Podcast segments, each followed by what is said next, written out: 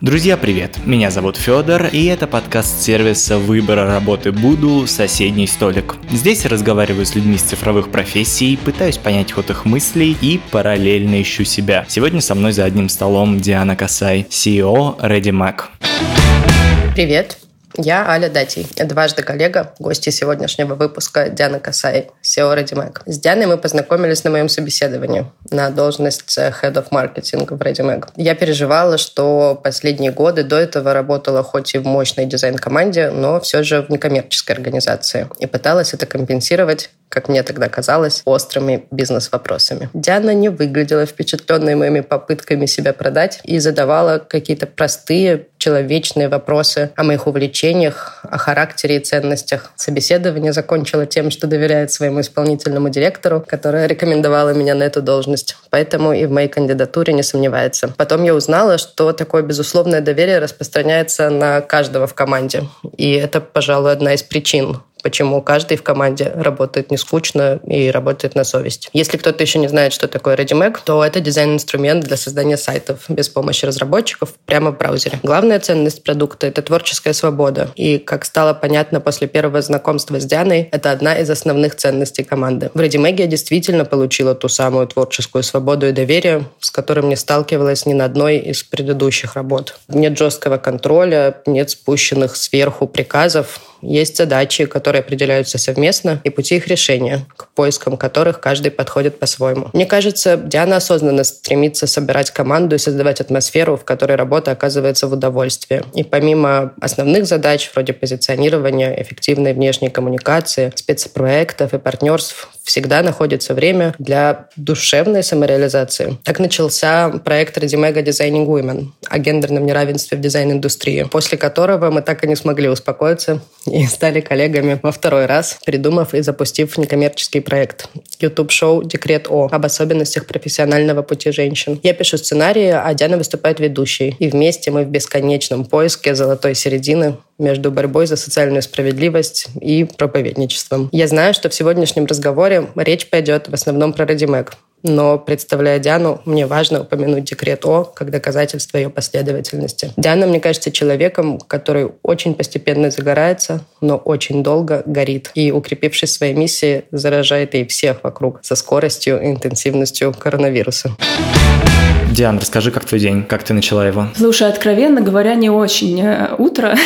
Во-первых, я не выспалась, во-вторых, у меня было два тяжелых разговора э, за утро, вот, поэтому я, конечно, переживала, что еду к тебе в каком-то таком разобранном состоянии, что это повлияет на то, как я буду рассказывать, что я буду рассказывать. Ну, в общем, да, оно какое-то немножечко подразобранное. Был у меня один разговор, в котором меня э, так дисквалифицировали, что ли, ну, в смысле, где я сама себя, наверное, дисквалифицировала, потому что прямого у меня никакого не было месседжа. Вот, в общем, такое. Все равно, куда бы ни пришел и так далее, все равно ловишь периодически вот эту вот волну, что ты не до какой-то... Недоквалифицированный, условно? Да какой угодно, это же зависит от ситуации, в чем кон- конкретно оказался. Конкретно здесь, что да, типа, мне не хватило там какой-то экспертизы или умения управлять собственным состоянием или еще чего-то для того, чтобы выстроить диалог с человеком более эффективно объективно, наверное, потому что он был экологичным, но вот не попал в точку. Ну, в общем, такое вот у меня утрочки. Утречка. Понял. Расскажи, как обычно у тебя начинается день, как он обычно проходит? Обычно я просыпаюсь в районе 8 утра, делаю свои какие-то дела, там собираюсь, умываюсь, потом бужу ребенка, собираю его, везу его в сад, завтракаю в кафе около сада, параллельно начинаю работать, то есть это около там, 9-10 утра, и около 12 у меня начинаются обычно созвоны и встречи. В этот момент мне нужно оказаться уже либо дома, либо в офисе. Обычно как-то там складывается. Ага. Чего состоит твоя офисная жизнь? Офисная? Угу. Я не знаю, что такое офисная жизнь. Ну, то есть у тебя это 90% звонки, встречи, или у тебя есть По-разному. время на... Слушай, вот сегодня у меня 7, кажется, встреч будет, помимо подкаста, созвонов.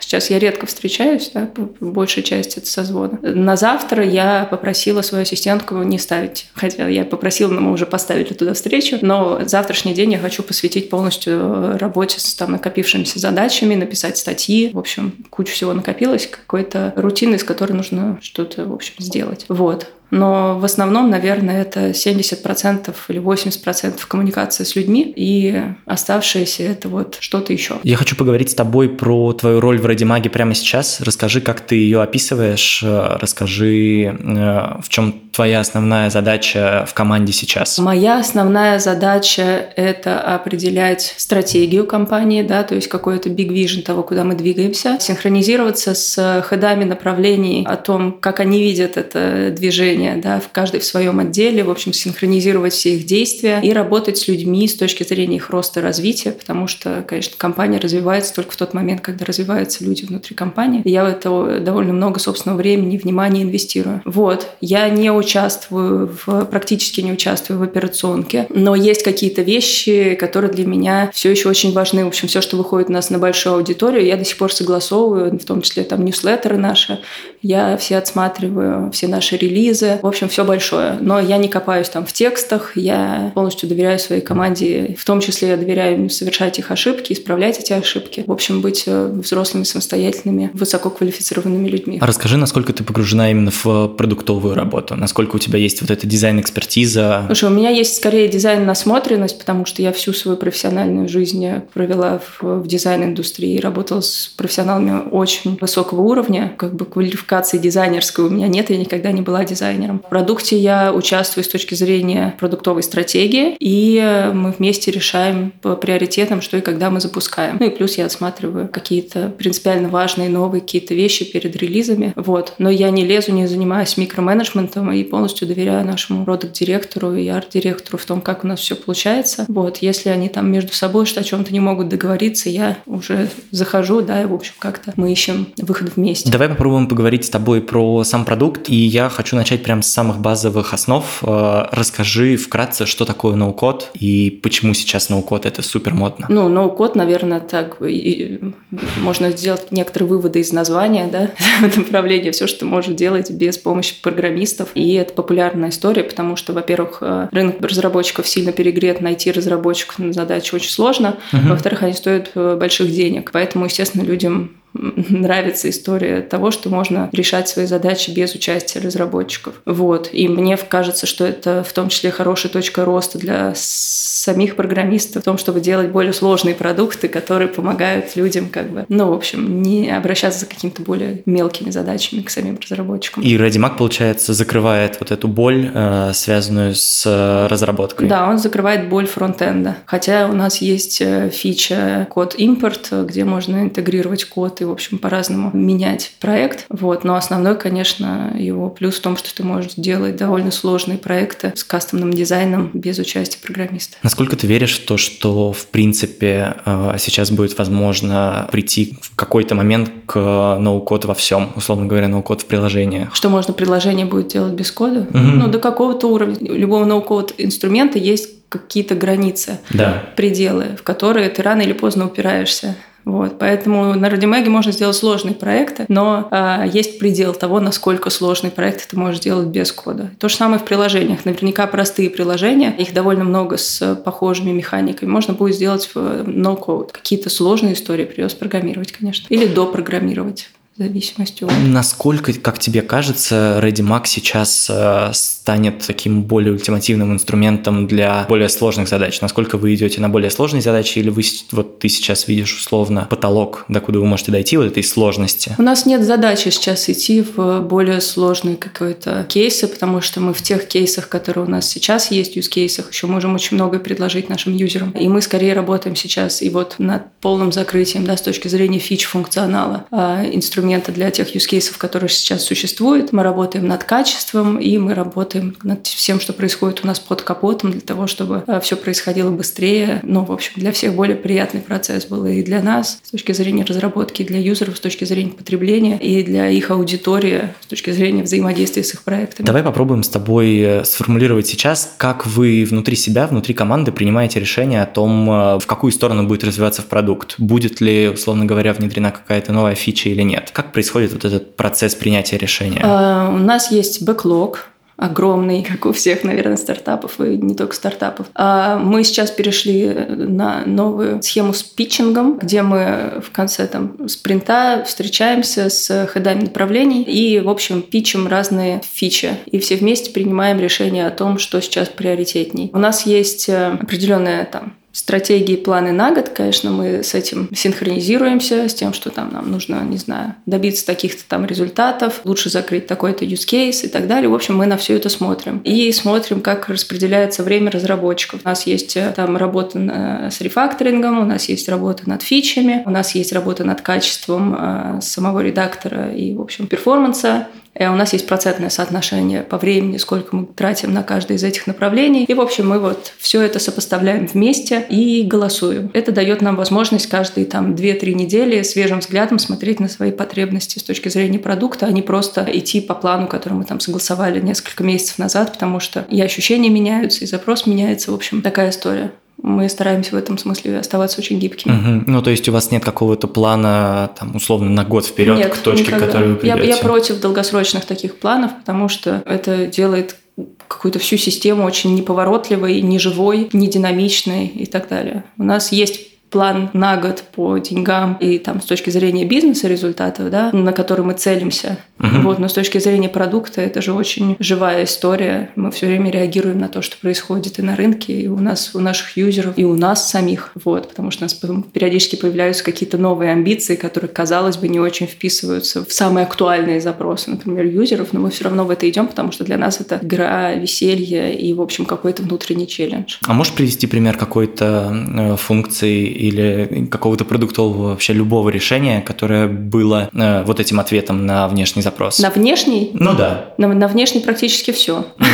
Ну нет, что-то очень спонтанное, что-то, что вы ввели вот прям так. Шотс? Да, работа с э, видео. Да. Вот сейчас мое, я не знаю, мы зарелизили. Но когда вы выпустите, мы уже я точно думаю, зарелизим.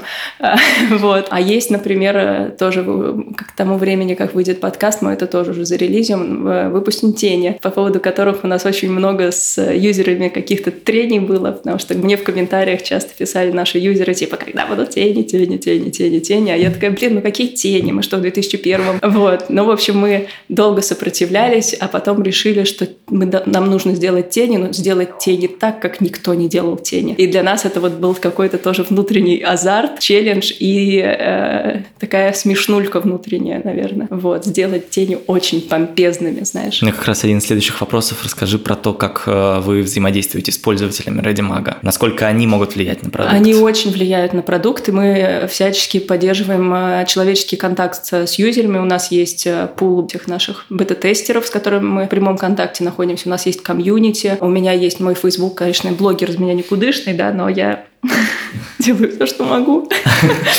А, но у меня, в общем, на меня там подписаны наши юзеры, я с ними там общаюсь в комментариях, мне часто пишут, а, мне часто пишут какие-то негативные отзывы. И я, конечно же, меня от этого бомбит, а, потому что это же Разимаев мой ребеночек, можно про него плохо говорить. Но потом я беру себя в руки, связываюсь с этими людьми, общаюсь с ними лично об их опыте. Ты со всеми общаешься не сама? Со, не со всеми, но это частая история, потому что мне, конечно, важно получать не только позитивный фидбэк, но и негативный, потому что как раз негативный фидбэк – это такая точка роста и развития, в том числе для меня самой. Вот. Так что и саппорт у нас очень э, человеческий. Это наша одна, одна из таких отдельных гордостей для меня. У нас нет автоответа, потому что у нас там уже какие-то тысячи запросов, не помню, честно говоря, давно не смотрела. У нас работает сейчас 4 человека в саппорте, угу. и у нас э, получается сохранять вот этот человеческий контакт, обстоятельные ответы. Мы искренне влезаем в проблемы наших юзеров, искренне стараемся их решить. Вот. В общем, у нас э, это не просто как бы типа отбивать негатив, а прям про какое-то честное участие. Слушай, приходит вот этот э, условно внешняя обратная связь, не всегда позитивная, не всегда негативная, то есть разная. Я хочу поговорить именно про внутреннюю обратную связь. Расскажи про то, какая культура вообще обратной связи сейчас существует у вас в команде. Насколько может э, там, я не знаю, человек, который только пришел, условно стажер, условно джун,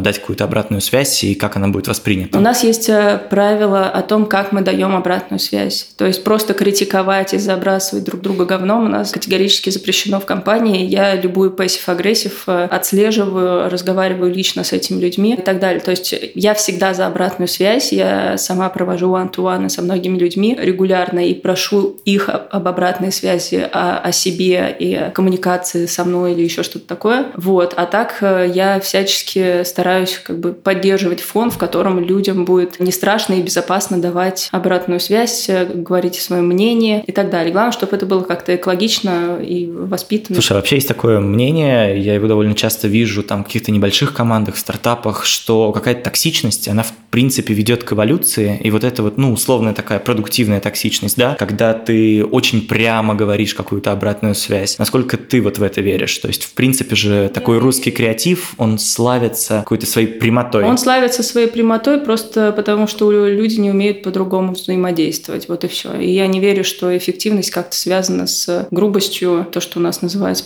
прямолинейностью. Вот сейчас у меня есть опыт взаимодействия с одним парнем на одном из там других проектов, который в такой культуре живет, и я не могу в такой как бы историю работать, потому что я так взаимодействовать не хочу с людьми. И получается очень не зеркальная история, в которой mm-hmm. какой-то человек... Это же про эго. Ну, mm-hmm. то есть, когда человек так э, с кем-то общается и позволяет себе вот так взаимодействовать с кем-то, это на самом деле не про эффективность и не про что такое, это про самоутверждение какое-то. Типа человек ставит себя выше другого, позволяя себе так общаться с коллегами. И там начинается как бы мерение э, своими детородными органами, да, типа кто как бы по статусу выше, кто ниже, кто кого передавит.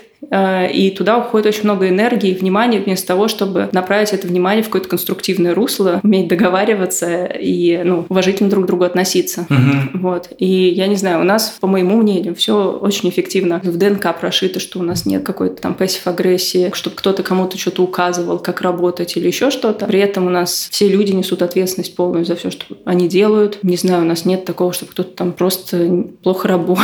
Ну, в общем, какая-то просто как бы все заняты своим делом, делом, все делают свое дело хорошо, все заряжены, всем нравится то, чем они занимаются, они с удовольствием приходят работать э, со своими коллегами, вот, все по друг другу очень скучают все время, из отпусков приходят, типа, с удовольствием mm-hmm. назад, ну, в общем, какая-то просто нормальная обстановка, знаешь. Да. Да, и, ну, вот, учитывая, что у нас вообще нет текучки, я не помню, когда у нас последний раз кто-то по собственному желанию то уходил. За 4 года один раз. Один раз? Да, это была девушка, которая, в принципе, она была разработчиком, очень хорошим. Она безумно талантливая, но она вот решила, что она хочет себя попробовать не в разработке, а в педагогике. Вот. И это была, собственно, причина, почему она ушла. То есть у нас нет текучки. А, нет, вот еще недавно ушел. Вот. Но в целом как бы тенденция к тому, что людям как бы нравится оставаться в Радимеге. Угу. А, и мне это, конечно, симпатично. Расскажи про то, э, как вы формируете эту культуру внутри. Ну, то есть есть ли у тебя какое-то представление того, как ты транслируешь? То есть я понимаю, что в любом случае это исходит, наверное, от тебя, вот какие-то ценности, какие-то, не знаю, базовые принципы, по которым вы живете. Ты знаешь, вот в самом начале, когда я только стала генеральным директором, я, наверное, что-то специально транслировала. Мы закрепили закрепили это все в правилах компании. А, в общем, все это было как-то описано. И я это сделала, наверное, единственный раз тогда. Угу. А потом, э, ну, нет какой-то истории с тем, что я выхожу и рассказываю, типа, что такое хорошо и что такое плохо, потому что кажется, что люди и так это, в общем-то, прекрасно знают. И э, приходя в команду и в компанию, они просто начинают адаптироваться к тому, как происходит. И первое время, конечно, э, немного удивлены, потому что в такой культуре редко в России получается работать. Я имею в виду, оказываешься встречаешься редко в такой культуре да. в российских компаниях. А так, наверное, я просто что-то транслирую, будучи самой собой. То, как я с ними разговариваю, то, что я себе позволяю, не позволяю, как я сама даю им обратную связь, ну и так далее и тому подобное. Это, конечно, фреймит всех остальных и спускается там, типа, так себя ведут хеды, так себя ведут, ну, в общем, все, да, в общем, это опускается до всех остальных. Диана, почему так, как ты думаешь? Почему в России довольно сложно построить такую компанию? Я бы не, не обобщала, да, что это типа как, какая-то особенность России. Я думаю, что это в целом про какую-то маскулинную патриархальную культуру в бизнесе в целом в мире. Вот, просто на Западе как бы тенденция к пересмотру этих эм, как бы, не знаю, ценностей, устоев началась раньше, поэтому у них больше компаний уже какой-то изменили или на пути к изменениям да, э, каких-то традиций. Я думаю, что плюс-минус это везде одинаково, и вот эта вот конкурентность, маскулинность, игра за статус, какая-то вот такая агрессивная форма управления бизнесом, она до сих пор считается как будто бы, во-первых, более эффективной, во-вторых, э, что как будто бы такой лидер лучше, чем другой лидер. И это, в общем, довольно сильно заметно у нас и в политической, как бы, да, нашем политическом сегменте, да, как себя ведут, то, что мы называем лидерами. Ну, то есть это такой традиционный способ вести бизнес, э, который идет со времен, когда бизнесом управляли там мужчины за 40 э, белые в пиджаках, да. Но за это время как-то все сильно начало меняться, контекст меняется, и общество меняется вместе с этим, так или иначе, да. Но это не происходит как-то однородно. Слушай, а ты вот упомянула момент с тем, что в целом такой традиционный образ предпринимателя – это немного мужчина, там, я не знаю, белый, в пиджаке. Насколько ты сталкиваешься, когда там приходишь в какое-то бизнес-сообщество с какой-то условной дискриминацией, с каким-то ощущением того, что тебя не воспринимают или воспринимают как-то не так? Ты знаешь, сейчас, наверное, этого уже сильно меньше, потому что я как бы на какой-то степени, наверное, доказала уже продуктом, да, и тем, что я делаю, и то, о чем я говорю, свою, в общем, какую-то дееспособность. Да.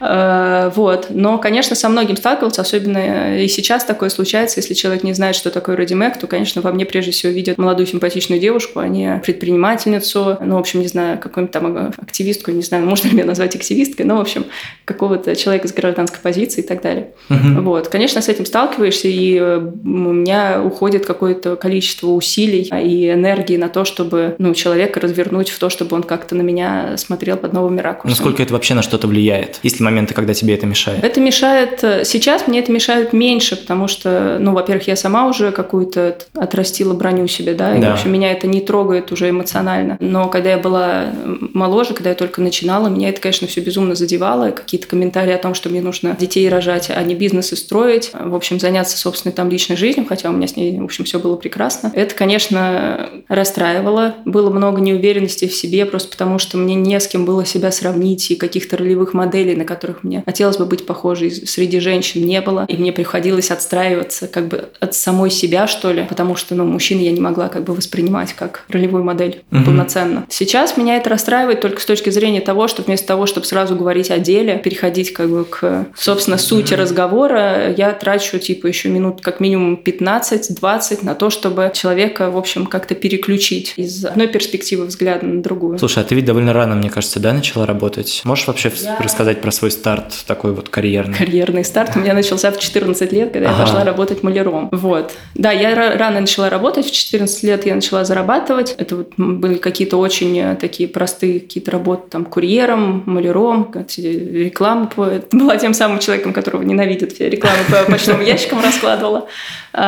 Вот. И после школы сразу я попала курьером в студию Лебедева в бухгалтерию. Оттуда меня там повысили до вечернего секретаря, потом до просто секретаря, потом офис-менеджер, потом руководитель административного отдела, потом я перешла в дизайн-отдел. Ну, в общем, какая-то у меня там была довольно стремительная карьера за 4 года. Вот. Э, себя полностью я начала обеспечивать, не соврать бы, то ли 17, то ли 18 лет. 19 лет я уже съехала от родителей и жила самостоятельно. Как-то вот так. Но я в этом смысле, конечно, сторонник раннего старта, и э, со своим ребенком я, в общем, буду тоже как-то, наверное, педалировать эту тему, не потому что как бы мне жалко для него денег, и я не хочу его обеспечить, а потому что мне кажется, чем раньше начнешь, э, тем раньше добьешься каких-то результатов, и тем раньше про себя что-то поймешь, про свои интересы, про свои предрасположенности, про что, что для тебя категорически неприемлемо. Вот, потому что пока ты об этом просто думаешь, ты об этом просто думаешь. Угу. И пока ты не проверяешь это на практике, ты ничего про себя не узнаешь. Слушай, а можешь вспомнить какой-то момент, э, который именно в раннем старте был для тебя каким-то супер болезненным? Ну, то есть я, наверное, все-таки уже про более профессиональную деятельность, может быть, в студии Лебедева. Болезненным с какой точки зрения? Просто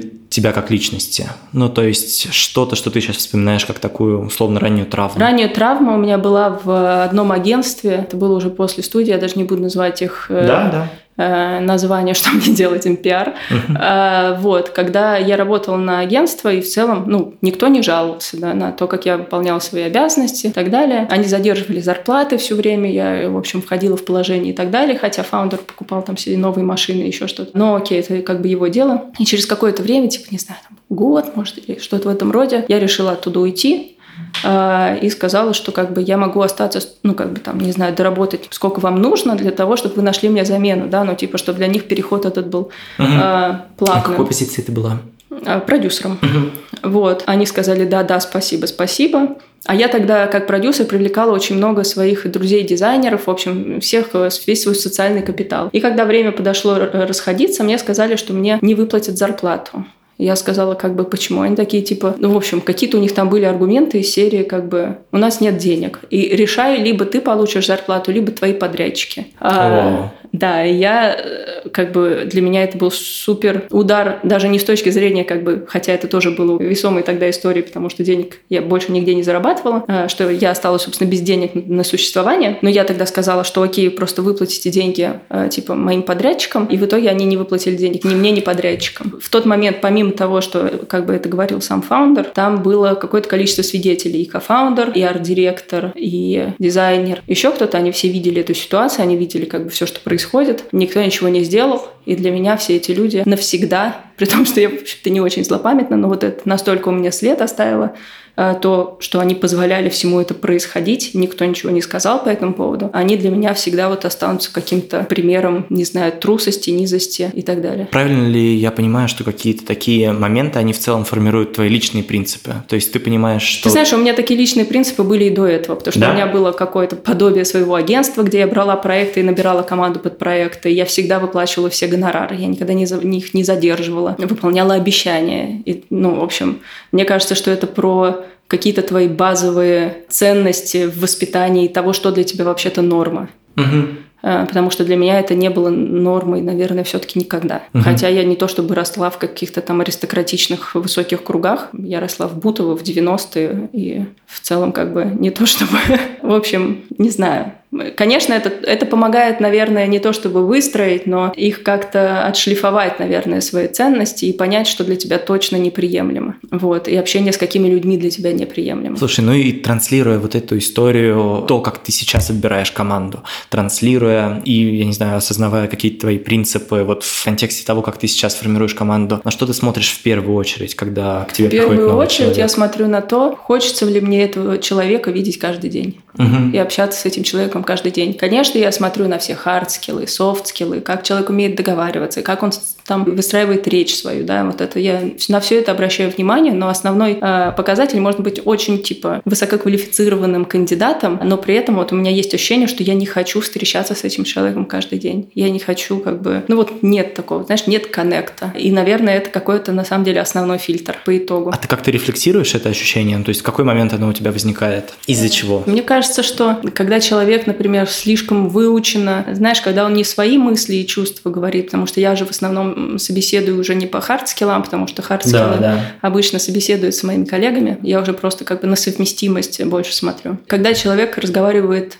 что я называю мемами, mm. выученными фразами, знаешь, такими не прожитые, прорефлексированный какой-то свой опыт и свое мнение, а про какой-то, знаешь, как будто он пластиковый, как будто все идеи, все мысли, которые он говорит, он говорит из точки я прочитал в, в нужных статьях и в нужных книжках, что нужно говорить по этому поводу. И в этом есть какое-то для меня, не знаю, это какое-то неживое, что ли. А есть истории, когда я, ну, типа, не знаю, понятно, что если человек что-то плохое говорит про предыдущих коллег или еще что-то, да, или какой-то я в этом как минимум стараюсь покопаться, потому что это что, обида, это задетое эго или это отношение, в принципе, вот такое пренебрежительное ко всему прошлому или неумение выстраивания отношений ну, в общем, что-то такое этого бэкграунд. Ну и, в общем, на уровне ценностей много смотрю. Если у нас ценности в корне не совпадают, и там отношение к работе, почему человек ищет работу, то это тоже может быть причиной отказа с моей стороны. Слушай, а мы вот сейчас с тобой очень много говорили перед записью, и в частности ты сказал, что ты до сих пор собеседуешь э, каждого человека, кто приходит новый в команду. Расскажи, насколько ты думаешь, это останется и дальше, и почему у тебя такая позиция? То есть почему ты не можешь просто доверить вот эту часть э, HR? Потому что для меня Радимэк это дом. И я, наверное, все-таки считаю себя какой-то, не знаю, ну не мамой, потому что мама это тот, кто как бы там пасет, наверное, своих детей, да.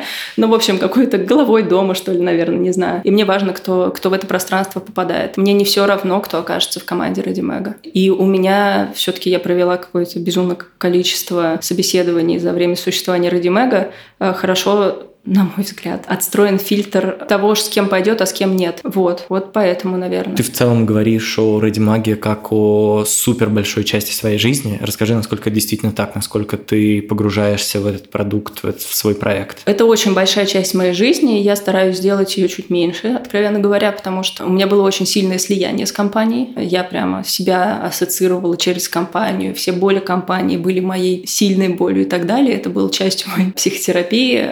В общем, как-то выстроить какую-то дистанцию между мной и Радимегом, вот, научиться делегировать, потому что для меня это был отдельный, очень сложный челлендж, вот, и я последние, наверное, три года этому посвятила. Именно навыку делегирования? Навыку делегирования, э, вот такого доверия, в котором ты не просто доверяешь, но следишь за каждым шагом, а доверяешь по-настоящему, какого-то такого более партнерского, что ли, выстраивания отношений с коллегами. Вот. Это прямо большая моя часть жизни, но я здесь э, себя регулирую с точки зрения того, чтобы не наступать людям на ноги. Ну, то есть моя одержимость не должна становиться проблемой для моих коллег и не должна создавать для них дискомфорт. И они не должны чувствовать давление какого-то. И я постоянно как бы себя сверяю на тему того, почему эта одержимость существует. Понятно, что как бы я очень много слез, пота и крови в этом проекте моих, но какую задачу я для себя решаю, кем я там хочу быть, да, то есть в тот момент, когда я чувствую, что это желание там типа быть мамочкой или спасателем, что-то вот такое, я себя бью по рукам, потому что понимаю, что я сейчас действую с точки эго собственного, а не